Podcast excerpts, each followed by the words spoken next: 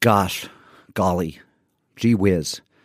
I might need stronger stuff than that. I might need a, a sort of more hundred proof words.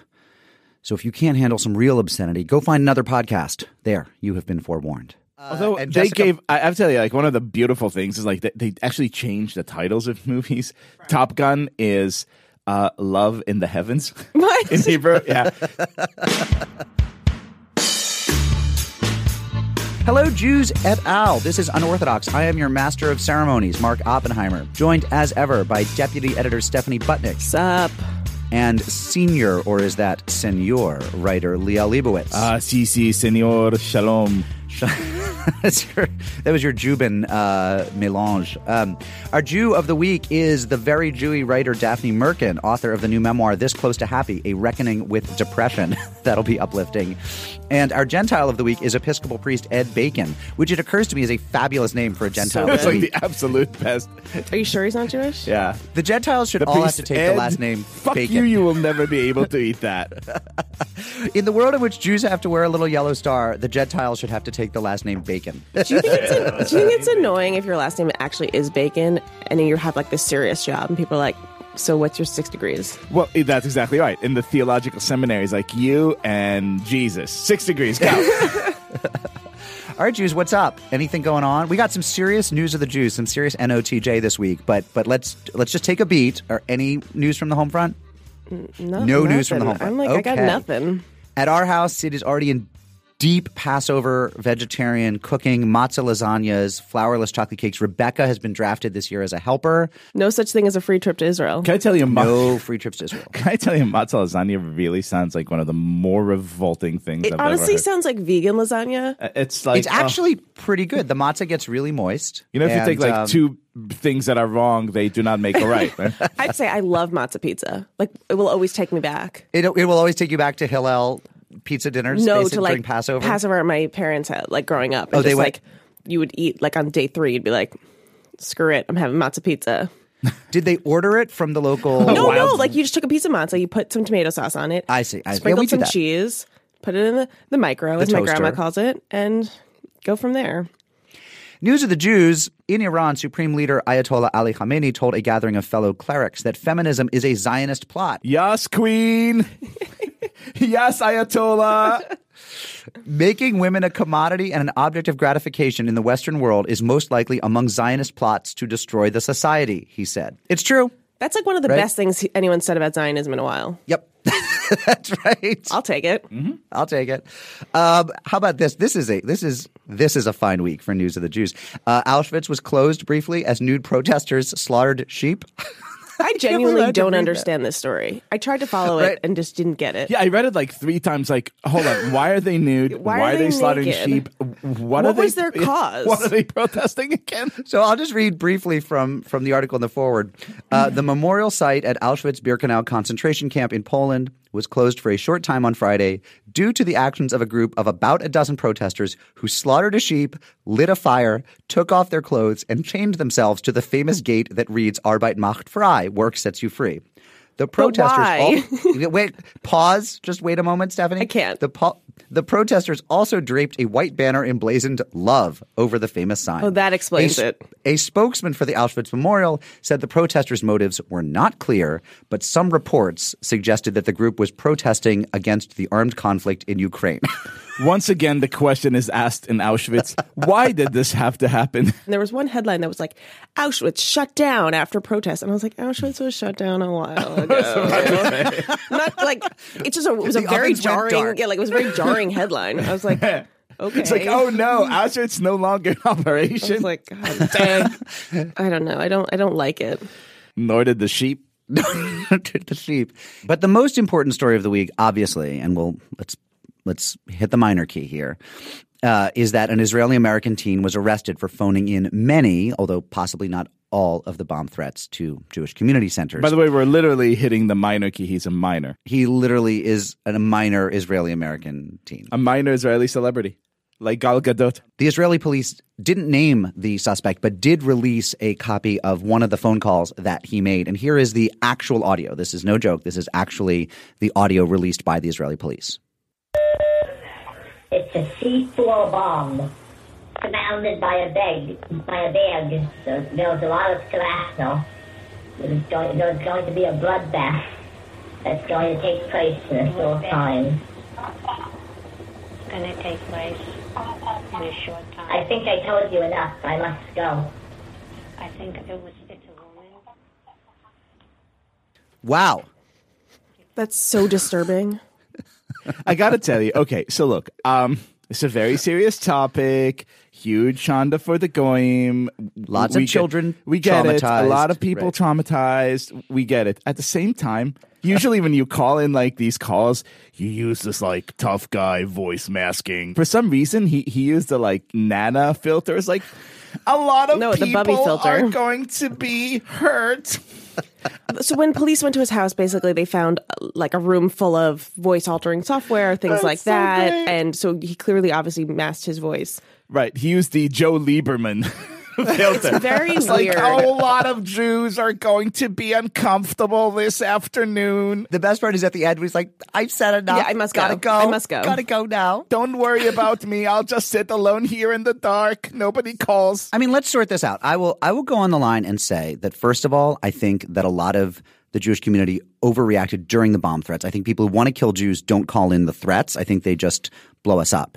And I think that um, that giving That is, this by the way, historically true. You know, there has never been a call in like a call center, like an operator in Munich, being like, "Hello, yeah, uh, this is Adolf here. Uh, I would like to call in the threat to the community center." Yeah, But Right, what about and- like right. what about like in the Purim story where Haman like sets up this whole lottery? Like that was very very public.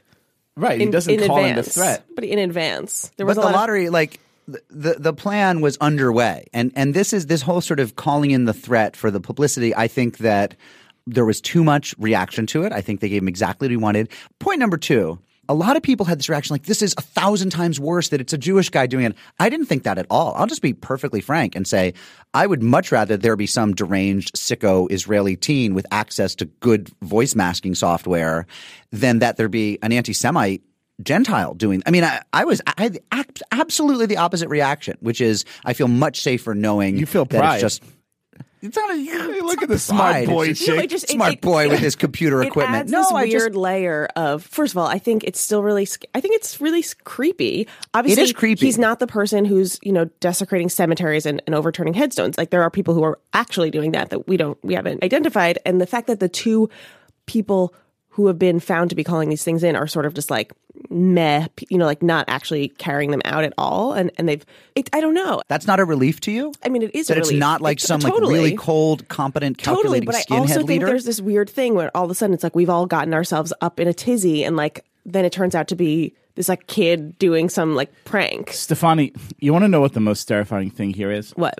That three or four weeks ago, you know who said it's probably going to be some Jew calling it in just to stir up attention? And, and here's the thing: uh, I've I've made my deep, deep, deep, deep disdain uh, for our president well known. But at this point, you kind of got to think he has like some weird like messiah thing going on. He seems to really be like a, a divine lightning rod channeling this crazy energy. How the fuck did he know that? I mean, this is mean, really it's really weird. weird. so th- that's basically the thing because what people who don't who are not sympathetic to these cries of anti-semitism are going to say is look there's no anti-semitism. It was this kid in israel. It was you know this like scorn journalists like no Right. one's actually nothing's they're no threat to you. So that's why i do think while it is a relief that it's not like some creepy skinhead it is it remains problematic because now everyone's going to say like why are you guys complaining you guys are fine when Who's calling in the bomb uh, threats at the JCCs? A Jew from Israel. Who's supporting Rasmea Odeh terrorist who killed two Israelis? Jewish Voices for Peace. Yeah, it makes perfect okay sense. so but to get back on track i think it's weird to then say like but look at those cemeteries and it's like who cares no one's even paying attention anymore basically like i think we've lost the current of like public sympathy i think in a lot of ways But it, uh, this all misunderstands the phenomenon of anti-Semitism, which is it doesn't start with us, but it ends with us, right? And so the fact that that we have a president who is so anti-immigrant, who is so xenophobic, that is a problem for Jews, right? Even if initially it's a, it's it's manifest through attitudes towards you know immigrants coming into the country, toward Mexicans, toward Muslims, toward the people who helped us in Afghanistan and Iraq, and then got those special visas because they were going to be murdered in their home countries for having helped our army, and now are getting held held up at border controls. That empowers the white nationalist and the supremacist and the xenophobes, and then it ends with us. It's not in America. It doesn't start with us. So, Mark, what should the punishment be for this guy?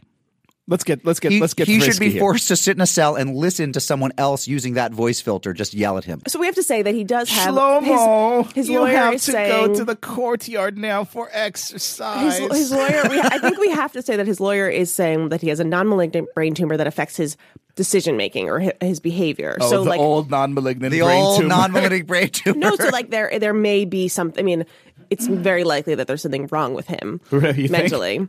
The weird thing is like, By the way, what I'm do you do when you go to your kid's Stephanie, room and there's like all this this is- stuff? Right, but that's the kind of stuff that's like would be in any kid's room today. By the way, Leo could had you that stuff imagine in his room. Could you imagine the J date profile here? uh, Shlomo, uh, age 19. Uh, hobbies include Prank calls. skiing. Well, look, as the only person here with a well-established history in prank phone calling, as we know from That's- our that's- first Yom Kippur right. episode, let me say that I wish him healing from his brain tumor, and I wish him teshuva and repentance, and let's all chill out at the JCC. Let's go have a sauna. A little schwitz.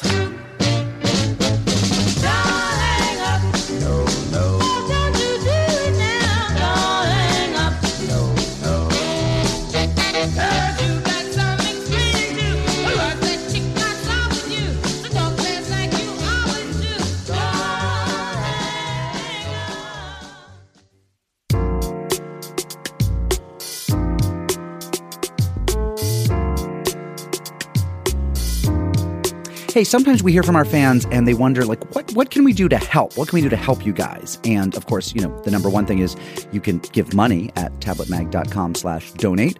The money goes right to the bottom line. We run a lean, lean operation. Uh, you could advertise and you could find out more about that by emailing me at moppenheimer at tabletmag.com. You could rate us on iTunes, which would be amazing. And that really, really does help. People are looking for new podcasts. Like they go to iTunes, they, oh, that's a four and a half star on average, or that's a five star on average. I'll check that one out. You could subscribe to our newsletter, which means that we're in closer touch with you. Uh, and that, that would be cool. Um, and then there's also something that you can do to help the podcast community as a whole. And this is a project that all the podcasts that you listen to are all getting together to do for the month of March. It's the Trypod Initiative. That's hashtag T R Y P O D, which is we know that a lot of people just don't know what a podcast is. It's like music or talking, but it lives in your phone. Uh, they just are confused by it. They've never pressed that app on their smartphone. So take one friend whom you love, whom you want to do a mitzvah for, and say, hey, do you listen to podcasts? And if the answer is no, then just teach them how. Just grab their phone, press that button, and show them how to search for podcasts. Just show them how to type something in and bam, a world of podcasts will show up. If it's our podcast you recommend, that's great. But if it's something totally random, that's okay too. In fact, you know what'd be fun is if you are on Twitter, uh, use the trypod hashtag, but also tag us, tag at Tablet Mag, and tell us what you've been recommending. Like, what do you listen to in addition to us? That would actually be really cool for us to know. So, you know, help spread podcasting throughout the known universe. Uh, hashtag trypod, recommend something to a friend, and then let us know about it. Our Jewish guest this week is author and essayist Daphne Merkin, whose new book is This Close to Happy A Reckoning with Depression. Welcome, Daphne. Thank you. Good to be here. We we're so excited to have you. This book is incredible. It is such a supremely um, insightful book. I, I, I'm I'm going to start by reading uh, one of my favorite quotes, and then and then asking asking. and This is early in the book, and you're right. The very murkiness surrounding depression, involving as it does both a biological and psychological component, has made it the phenomenological whipping boy of the ongoing heated nature nurture debate about the evolution of our respective characters. It has become a magnet for the worst projections of both our Puritan heritage and our pill happy contemporary moment, with the unfortunate result being that it is both underdiagnosed and over medicalized. I think it's a little bit a subset of the mind brain dichotomy. Like, are we talking brain or are we talking mind when we talk depression? Meaning, is it an existential condition, sort of Samuel Johnson's constitutional melancholy? Or is it a, is it on an, um, spectrum of mood? I think that's part of the, the problem, enigma of depression and contributes to the stigma around depression. Everyone has bad moods, low moments. I quote someone in the book, it was actually Diane Keaton, the actress, who said to me when we were in, I think we were in a department store, she said to me, everyone's a little depressed. um, no one goes around and says everyone's a little schizophrenic. Right. I was thinking to myself, Everyone has a little bit cancer, you know? Right. Yeah. I mean, I think some of being depressed is one goes into a retreat and you don't communicate so much, partly protectively. But I think it's very hard for people to get what it is, that it can become severe enough that you end up in what I was called, I hate the term, a vegetative condition. You know, at my very, very worst, I did not speak. I had stopped eating, which was in my case a good thing. And um, I barely moved. I mean, everything comes to a stop when you are that down. And then the wor- the the other part of it is, I think, a an aspect of it that you're kind of bowing out while everyone else is sort of stupidly continuing to dance to the music of Stupidly. life. Right. Running around, Right. hailing cabs, you know, Right. worrying about shit. Like, yeah. Right. You tend to then see everything as dark. I think I said depression is the loss of necessary illusions. You need a, a certain amount of ordinary illusion to get through everyday life. You can't go around seeing completely the darkest layer behind, you know, look at them going out to dinner. Don't they realize the futility of going out to dinner? You have a really nice way of uh, articulating the gender divide about depression, both the way men and women suffer, the numbers and the, the manner, but also the way male and female writers throughout history Right. have, have described um, depression. I think the male narrative tends to present it as implicitly, if not explicitly, biological, as extraneous to the personality, as having to do with life events. So either reactive or I quote this biologist, Lewis Wolpert, an English, bi- a British biologist who wrote a book called, I think, Malignant Sadness, who said he couldn't get away from the biological. He doesn't know how to pull away from that. I think women like Sylvia Plath, it comes across as a interior condition that they've been living with in a million different ways since forever, not as plopping out of the sky and hitting them because they go off a sleeping pill or they stop drinking, which is more, as I said, the male. Right. So do you think that affects the way we, we see depression as sort of this like feminine, like I guess especially in women? Did you think that it contributes to the stigma? Yes, actually, you're you're making a connection that I I think it's a feminized disorder. First of all, in a psychiatric hospital, you will find mainly women, and that's a, that's statistically true. Men commit suicide more than women, but they don't end up in psychiatric hospitals. I guess they grimly one day jump out a window after s- shooting pool. They take care of business. They take- They're men. they're men. um, but it's a good point that that contributes a little bit to the treatment of it as sort of like a fainting disease, a version of a fainting disease from the 19th century. That it is, it is a bit feminized. So you grew up in Manhattan in a very, very tight knit uh, Orthodox community, and your depression started early. Was Yes. there? Did you find a stigma in that community then? And I'm curious if you think it exists still today. I certainly think there's a stigma.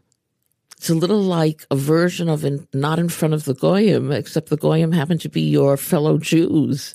I mean, I think it's seen as sort of marring your, I don't know, your state of marriageability if you're a girl. Well, keep the shidduch away. My parents were German Jewish, and there certainly wasn't a lot of love to go around, despite the fact that there was money. There was a certain amount of deprivation. There was no food, literally no There There was a cook, but no food. There was no food. I look back on it. My sister said to me, were we, were we starved? I said, I don't know. I do remember being hungry a lot. My mother's psychology was her family had left Germany in 1936, and her father, rather singularly, was an Orthodox early Zionist. He went on to start the Aguda Party in Israel. And she left Israel, and I think her family was all there. I she left Israel after her father died in 1949, supposedly for a year, promising everyone she'd return. She did not. Re- I mean, she returned, but she lived in America, married my father. I think there was enormous amounts of projected guilt that we didn't live in Israel, that we had more money than her relatives. You know, I think the specter for her was the worst thing we could be were like spoiled American children. I mean, I went around my entire childhood thinking, why don't I have? I mean, I'm sure this, I was idealizing the Jewish mother who's self sacrificing, who wants everything for the children, but this certainly wasn't my mother. And it seemed like your mother resented having to have given up her life Yeah. in Frankfurt and, you know, start over basically because of the circumstances. And I'm so curious how you think the specter of the Holocaust looms in sort of American Jewish Yeah. mental psyche. Psych- like how, what, how, it just seems like just that kind of trauma, that's kind of psychic trauma has to have Enormous. rippling effects. I don't know about my father who lost a sister in the camps and other close relatives. My mother also lost very immediate relatives, but my father wasn't so communicative. I know from my mother it was an ongoing reference. It existed as a dire standard against which everything else paled. All suffering didn't add up to the suffering of the Holocaust. I didn't like camp or was unhappy at camp. She wrote, You could be in concentration camp. How this has ever helped any child in a sleepaway camp, I don't know. But she had a certain fascination with Nazism. I mean, she wrote, she herself wrote, she wrote a story about go attending an, um, a Nazi rally, which she did. Um, and being kind of moved, being like, Being- hey, look at these guys. Yeah. He's like, I get it. Right, right. But it's an interesting thing that you ask because I wonder a lot in adulthood what it's like to not grow up with that as a sort of grim model. If, in, in, if I felt so much a part of our You're asking the wrong people. In this room, you're, Right. you're asking the wrong Yeah, no, people. I have we no don't know. idea. And so this is um this is a production some years in the making. You've been working on this book for, Forever. For a while. Um Yeah. this is both uh a question you've been grappling with since you were probably what five, uh, and at the same time something you uh, have observed sort of. Um, I, I don't want to say from the outside because one never does, uh, but for the for the purposes of writing a book and organizing a, narrative into into you know a coherent structure. So, how do you even approach it? Fifteen years of work. Is there is there a is there kind of a a way in which you said, okay, well, here is how I'm going to order this. Uh, What were some of? T- tell me about writing this book. Is what I'm asking. I collected enough research to sink a ship on every subject from postpartum depression, childhood depression, elderly depression. I had files and files and files. I also went through three publishers, and they all said we're interested in the personal story, which in some way I obviously wanted to avoid in some way, even though I tell it is it is it in Macbeth or Lear that one of them says Edgar or someone says God stick up for bastards. So I sort of felt like stick up for the depressed of the world who don't who are silent mostly. Um when I wrote the New Yorker piece, I got enormous amounts of mail that had been many, many years before, but I kept in mind one letter, which was that a woman wrote me that she wished her sister had read the article and gone into a hospital and not committed suicide. Because I think the notion of hospitalization is very frightening. So I wanted very much that there would be, you know, more than one hospitalization, which is true of my life. I didn't want to self help the book and say, and now if you drink orange juice every day and run around the park, You too will be happy. you will be free of this. But I also didn't want to leave it, you know, in a sort of Beckett like way. I can't go on. I will go on. There is no future. There is. So I sort of, there is where I began to pull in my actual life that I've navigated, that you learn to navigate depression. So now that this now that this work is over, uh, or temporarily over, uh, and and the book is out, is there um is there some sort of shift in feeling? Is there a kind of uh, huh? Well, you know, I've I've conquered this challenge. I'm ready for new ones, or is or, or is the cycle um kind of the waxing and waning still going on? I, I don't mean emotionally, psychologically. I mean just in terms of your relationship to to this malady. I think there is some sense, not that I've put it behind me, since obviously it's part Right. of me, but its hold on me has lessened. You know, it's not sort of the subtext of everything Right. that I want to move on post depression, if one can call it that. So your prescription is to spend 15 years grappling No, with I have no prescription. Certainly not my own model. Daphne Merkin, thanks so much. Daphne's new book is This Close to Happy A Reckoning with Depression. Thank you. So much. That was Thank amazing. you. Wow, that was great.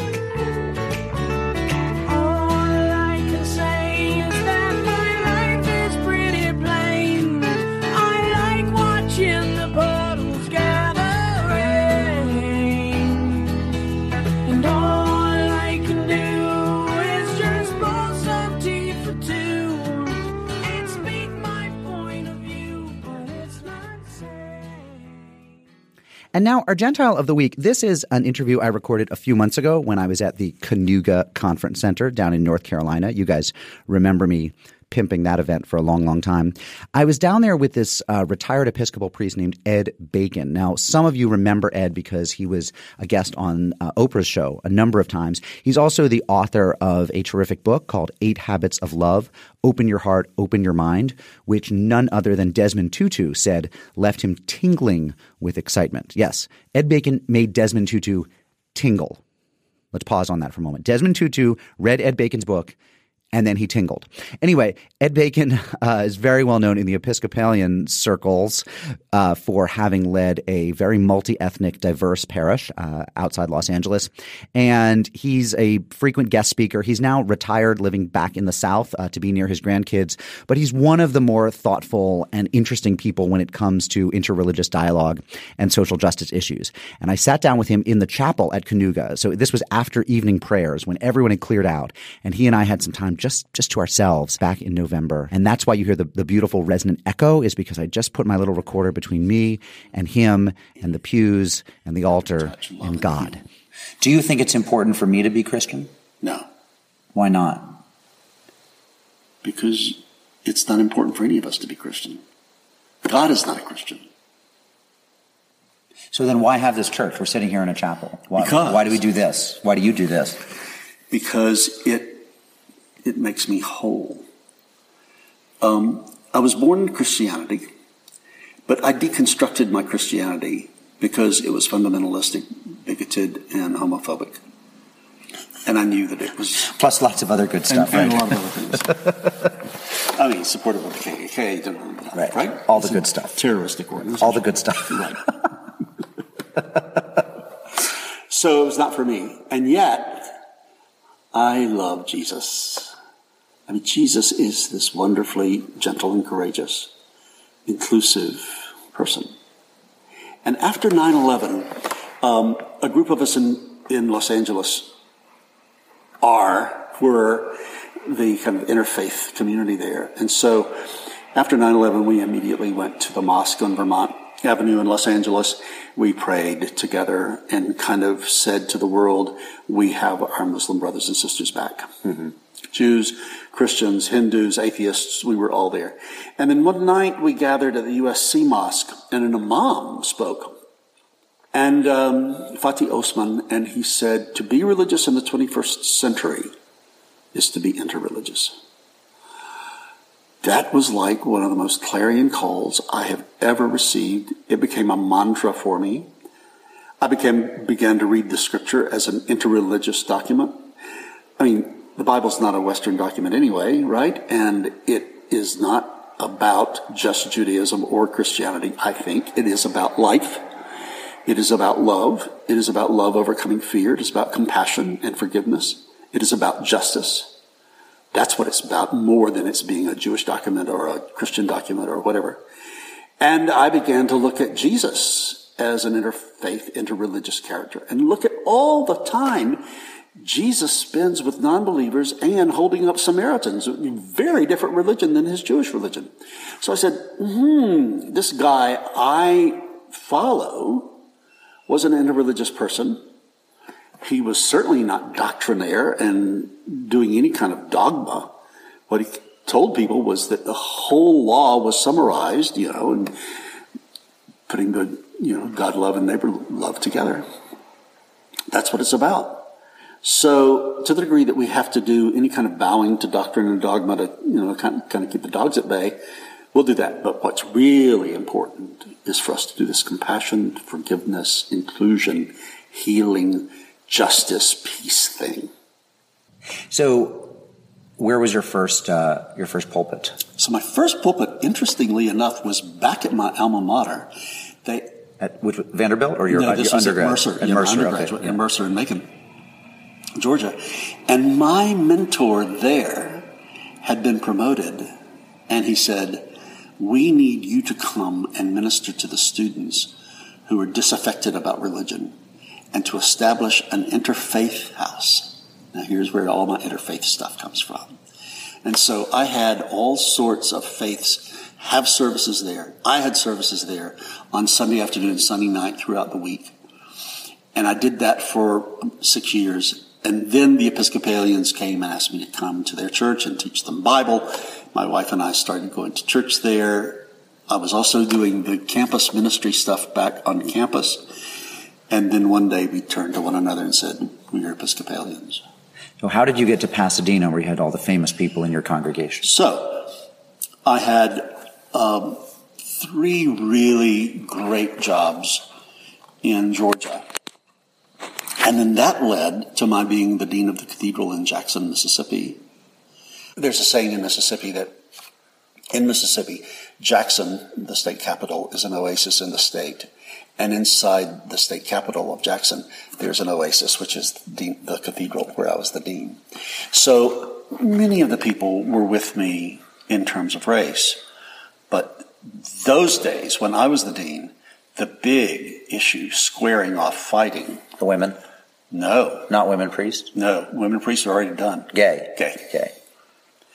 So I had to keep saying, we are not going to put our head into the sand about this. We have people in this in these pews who are gay, and they are scared to be themselves. Did they? Were they out to the congregation or just out to you? They were just out to me, And, but you knew who they were. but I knew who they were. So what happened?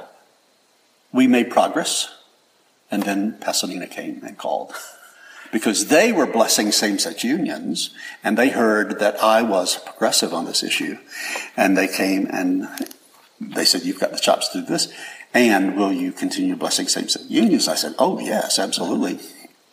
And soon I, I continued to, to bless gay relationships. And then when Prop 8 was defeated, and then we had a little window of opportunity, we married like 45 couples in 30 days or something All Saints Pasadena. And then later we had the victory.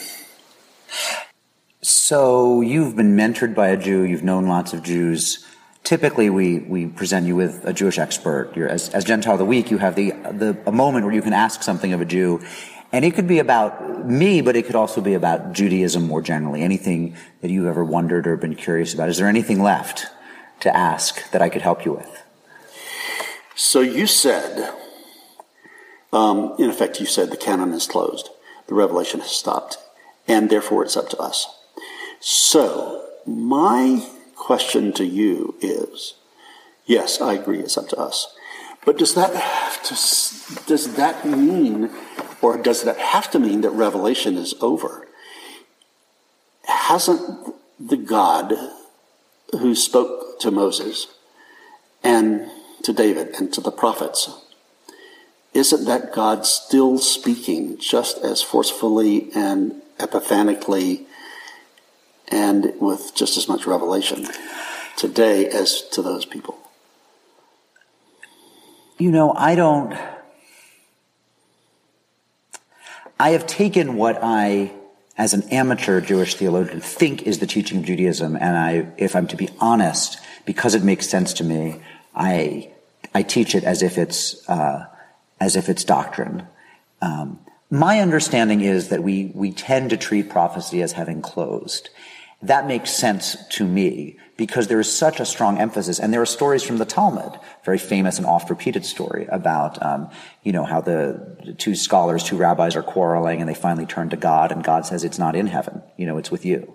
That is a that is a near canon. I mean, it is canonical in that it's Talmud, but it's oral Torah. It's not written Torah, and and oral Torah goes on. People keep writing. People keep doing, you know, midrashim. People keep reading scriptures for what they can tell us. People keep issuing new um, rulings, right?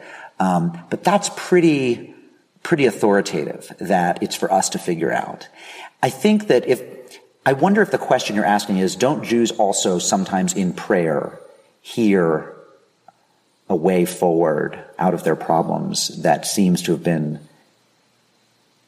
bequeathed them, gifted them by God in that moment? And I'm sure there are Jews who do. I'm sure there are Jews who do. Um, I think that they probably are in some of the more mystical traditions, the neo-Hasidic and renewal traditions. Um, who, if you're looking for Jews who would talk about it as God having spoke to them, it's just not very Jewish language. Right. Um, But didn't it happen to Buber? And didn't it happen to Heschel? I mean, didn't happen to Rosenzweig. I mean, didn't they feel that God had said something to them? Or Leo Bass? Yeah, probably. Probably. I guess I just, I would be so hesitant to talk about that as revelation. Because revelation is, I mean, is it revelation like, you know, Yirmiyahu got, like Isaiah got, like Hosea, like Amos? Like, I don't know. I don't know. I mean, they were, God gave them a message, which they then had to go bring to people at great cost to themselves. And um, it seems to me that Jews and most Christians have essentially made it impossible to see anyone. Doesn't contemporary tradition seem to say that anyone who comes bearing God's word is probably to be, we're to be wary of them? The tradition does, but I don't think Jesus does. Mm-hmm. I think Jesus said, You judge a tree by the fruit it bears. Now, I am not endorsing some jackleg coming up and saying, I am the Messiah and I have, I'm a new prophet. No, no, no. no. You have to have a community around you, buddy, to, to, you know, that says, this person's life is really manifesting something that is the way forward. And I think that's that's who Heschel was for me. For, but for Christians, that solves a problem, which is that Christians, Protestants have been working, laboring under the shadow of literalism for a long time, right? So the way that you talk to Southern Baptists and say, look, maybe we have to love our gay brothers and sisters and let them marry, is you say, there's some really wonderful people whom we can observe saying these things, and maybe God's working through them. I don't think Judaism has the same problem because the rabbinic work continues. In other words, there's no, even among the, the ultra-Orthodox, there's no sense that, um, that we have to stop mining scripture for new wisdom. There are rabbis who do it. That I mean, there there are people. You know, in, you go to an ultra orthodox community, the women work because the noble thing for a man to do is to is to learn all day, right? And so I think that um, the the model is much more of you have a community of super learned guys, alas, and we're trying to you know my tradition is trying to expand that to include super learned women whose familiarity with the tradition is so strong that they're going to find the new ways forward within the human tradition. Well, let me put it this way. I think that there's definitely room in the Jewish tradition for people, and again, you mentioned some of them. We're talking about Rosenzweig, we're talking about Buber, we're talking about people who've had, who've said, then something spoke to me and, and kept me from making a mistake or pushed me along the path or something.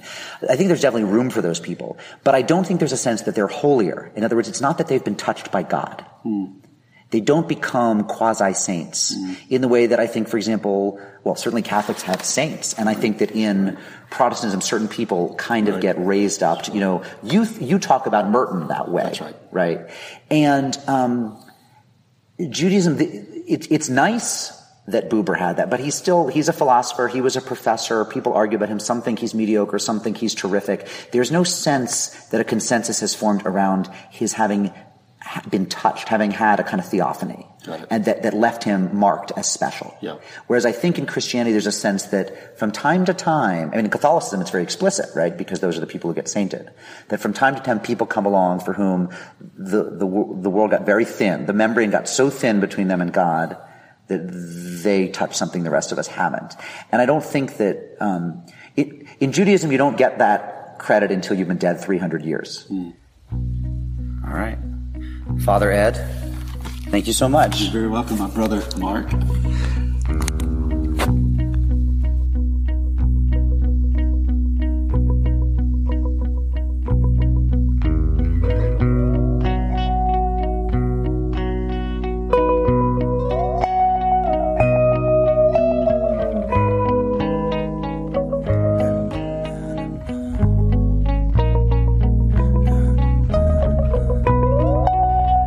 A sweet, sweet mailbox this week.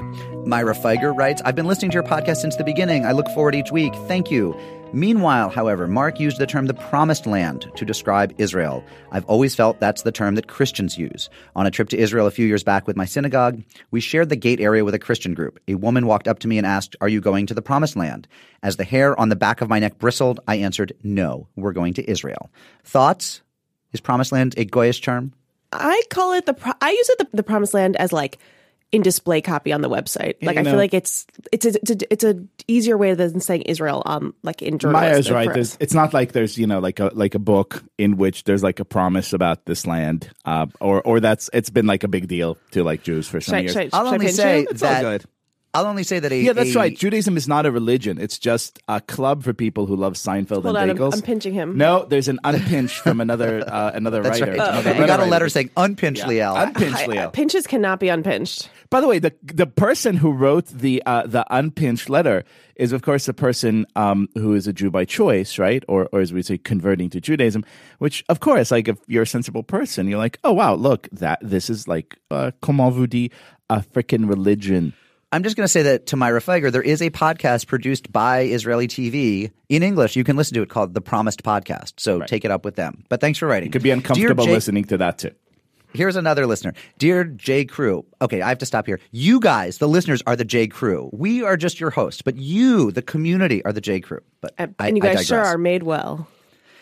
Not a dear J. Crew. Ah. Dear J. Crew, not a comment or a question, just an observation. Has anyone ever pointed out how much Mark looks like Daniel Radcliffe? If there's ever a Harry Potter sequel in which Harry is a dad sending his kids to Hogwarts, Mark is a shoe in for the role. Keep up the good work. Mark and Stephanie are terrific, but Liel is my favorite. It's ben Well, Wiltshire. thank you. Has Ben anyone ever ever noticed that Mark looks like Daniel? He was like, Mark, "How do I get my air- letter in- read on air in for sure?" Every, in every sexual role playing game he's ever had in his mind or in real oh life, Oh Mark God, has who does- noticed that. And, Guys, Mark, you've- guys. you've, Oh you've my never, God. you've That's never so- that's so, gone like- down that path. You've Harry never been like, look at me, as a I'm the chosen as a kink, Yeah, no, I would own it if I had. Should we get Mark Seinfeld back on the show from Scholastic? I think All you know what you're doing tonight. Uh, Justin Crow from Williamstown writes in and says, uh, as per a recent episode, when you said that there are very few Jewish boys named uh, Morris anymore, there's still at least one nice Jewish boy named Morris. Morris Israel, age six, Williamstown, Massachusetts. That's the the son of his friend Jeff Israel. Morris Israel, this show's for you. Morris Israel, Um, you're you're like a hero. I choose him as our leader. Like right now at age six, like the young Dalai Lama. Let's start training him to lead the Jews. Hey there, J. Crew. I would like to receive the newsletter. Also, I wanted to share a funny story about the podcast. Many episodes back, Liel received a letter in which he was called a douche canoe by a listener. How could you forget? How could you forget? I'm so happy you mentioned who the letter was written by because it happened to be written by a close family friend of mine who had moved away 10 plus years ago. Imagine his surprise when, after 10 years, I sent him a lone Facebook message saying, Douche canoe? Thanks for the laughs. I look forward to listening every week. You keep me sane. Miranda Leah McClellan. This is my favorite letter in the entire world. Same here. See, hatred of me really brings people back together. It unites long It unites America. Friends. Yeah. I don't think that's hatred of you. I think that's like you've gotten douche canoe out into the world of, of memes.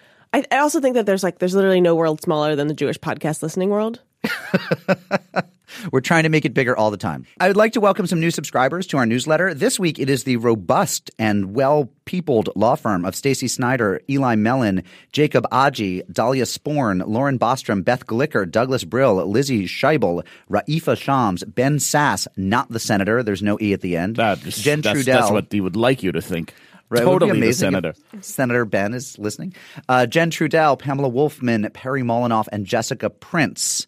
I would just like to say about Douglas Brill that the fact that he has squandered the family fortune earned founding Brill Cream and the fact that he's prematurely bald and doesn't even need Brill Cream, which means that his grandfather wrote him out of the will, thus sending him into a life of acting out that ended in the crime of embezzling the fortune. All of that does not mean that we're not proud to have him as a listener, Douglas Brill. What about Chase Montavon?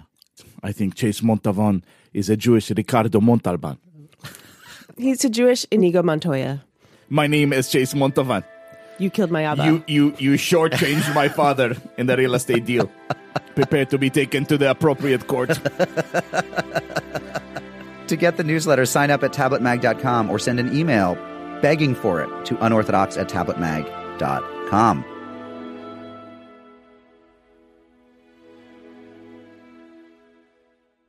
Uh, Mazel Tovs of the week. Who wants to go first? I'll go first. Um, All right. I would like to extend a very hearty mazel tov to our listener and, and fan and champion of Jewish literature on the internet, editor for the wonderful Fig Tree books, Erika Dreyfus. Yay. Uh, this one's for you. She's the best. What are you Mazel Toving her for? Being a Just being really great. great. listener and uh, just Yeah, a she is. great person and promoter of you know all, all good things online. Stephanie?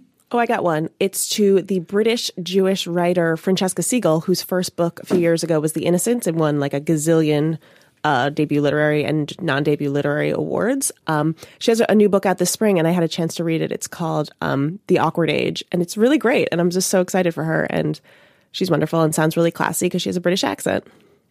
Nice. Um, I have two. The first is is just a mazel tov to our recent guest, John McWhorter, the linguist. I read his book, Talking Back, Talking Black, which is an, his defense of Black English as its own uh, as its own dialect, its own language, essentially. It's brilliant and funny and interesting and smart.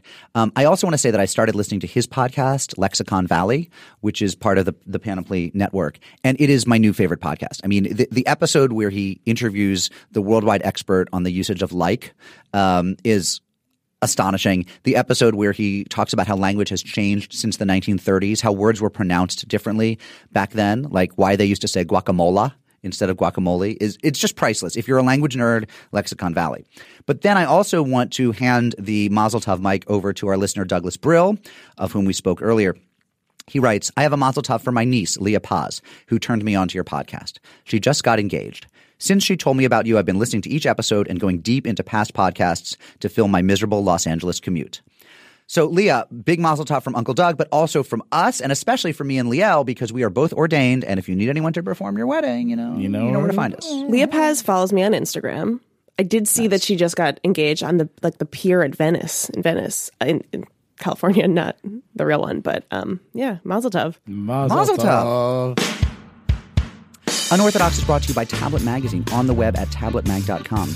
Our show is edited by Noah Levinson. We're produced by Alyssa Goldstein and Shira Telushkin. Rabbinic supervision is by the whole gang from the Tel Aviv meetup, or at least those who sent me the proper spelling and pronunciation of their names afterwards. That would include Eitan Marks, Sammy Klaskin, Eliana Sagarin, Hannah Green, and Rebecca Roberts. Our kosher slaughtering is by Trump Care. May it rest in peace. Yiskadal Yiskadash. Find Tablet Magazine on Facebook and on Twitter. We're at Tablet Mag, and I am at Markop1. Stephanie is at Stuffism. Liel is at Liel, and Alyssa Goldstein is at Bookmoth with an underscore, at book underscore moth. Uh, our music is by Golem. We record in Argo Studios, which is so ready to filibuster Neil Gorsuch. We're proud to be part of the Panoply Network. Shalom, friends.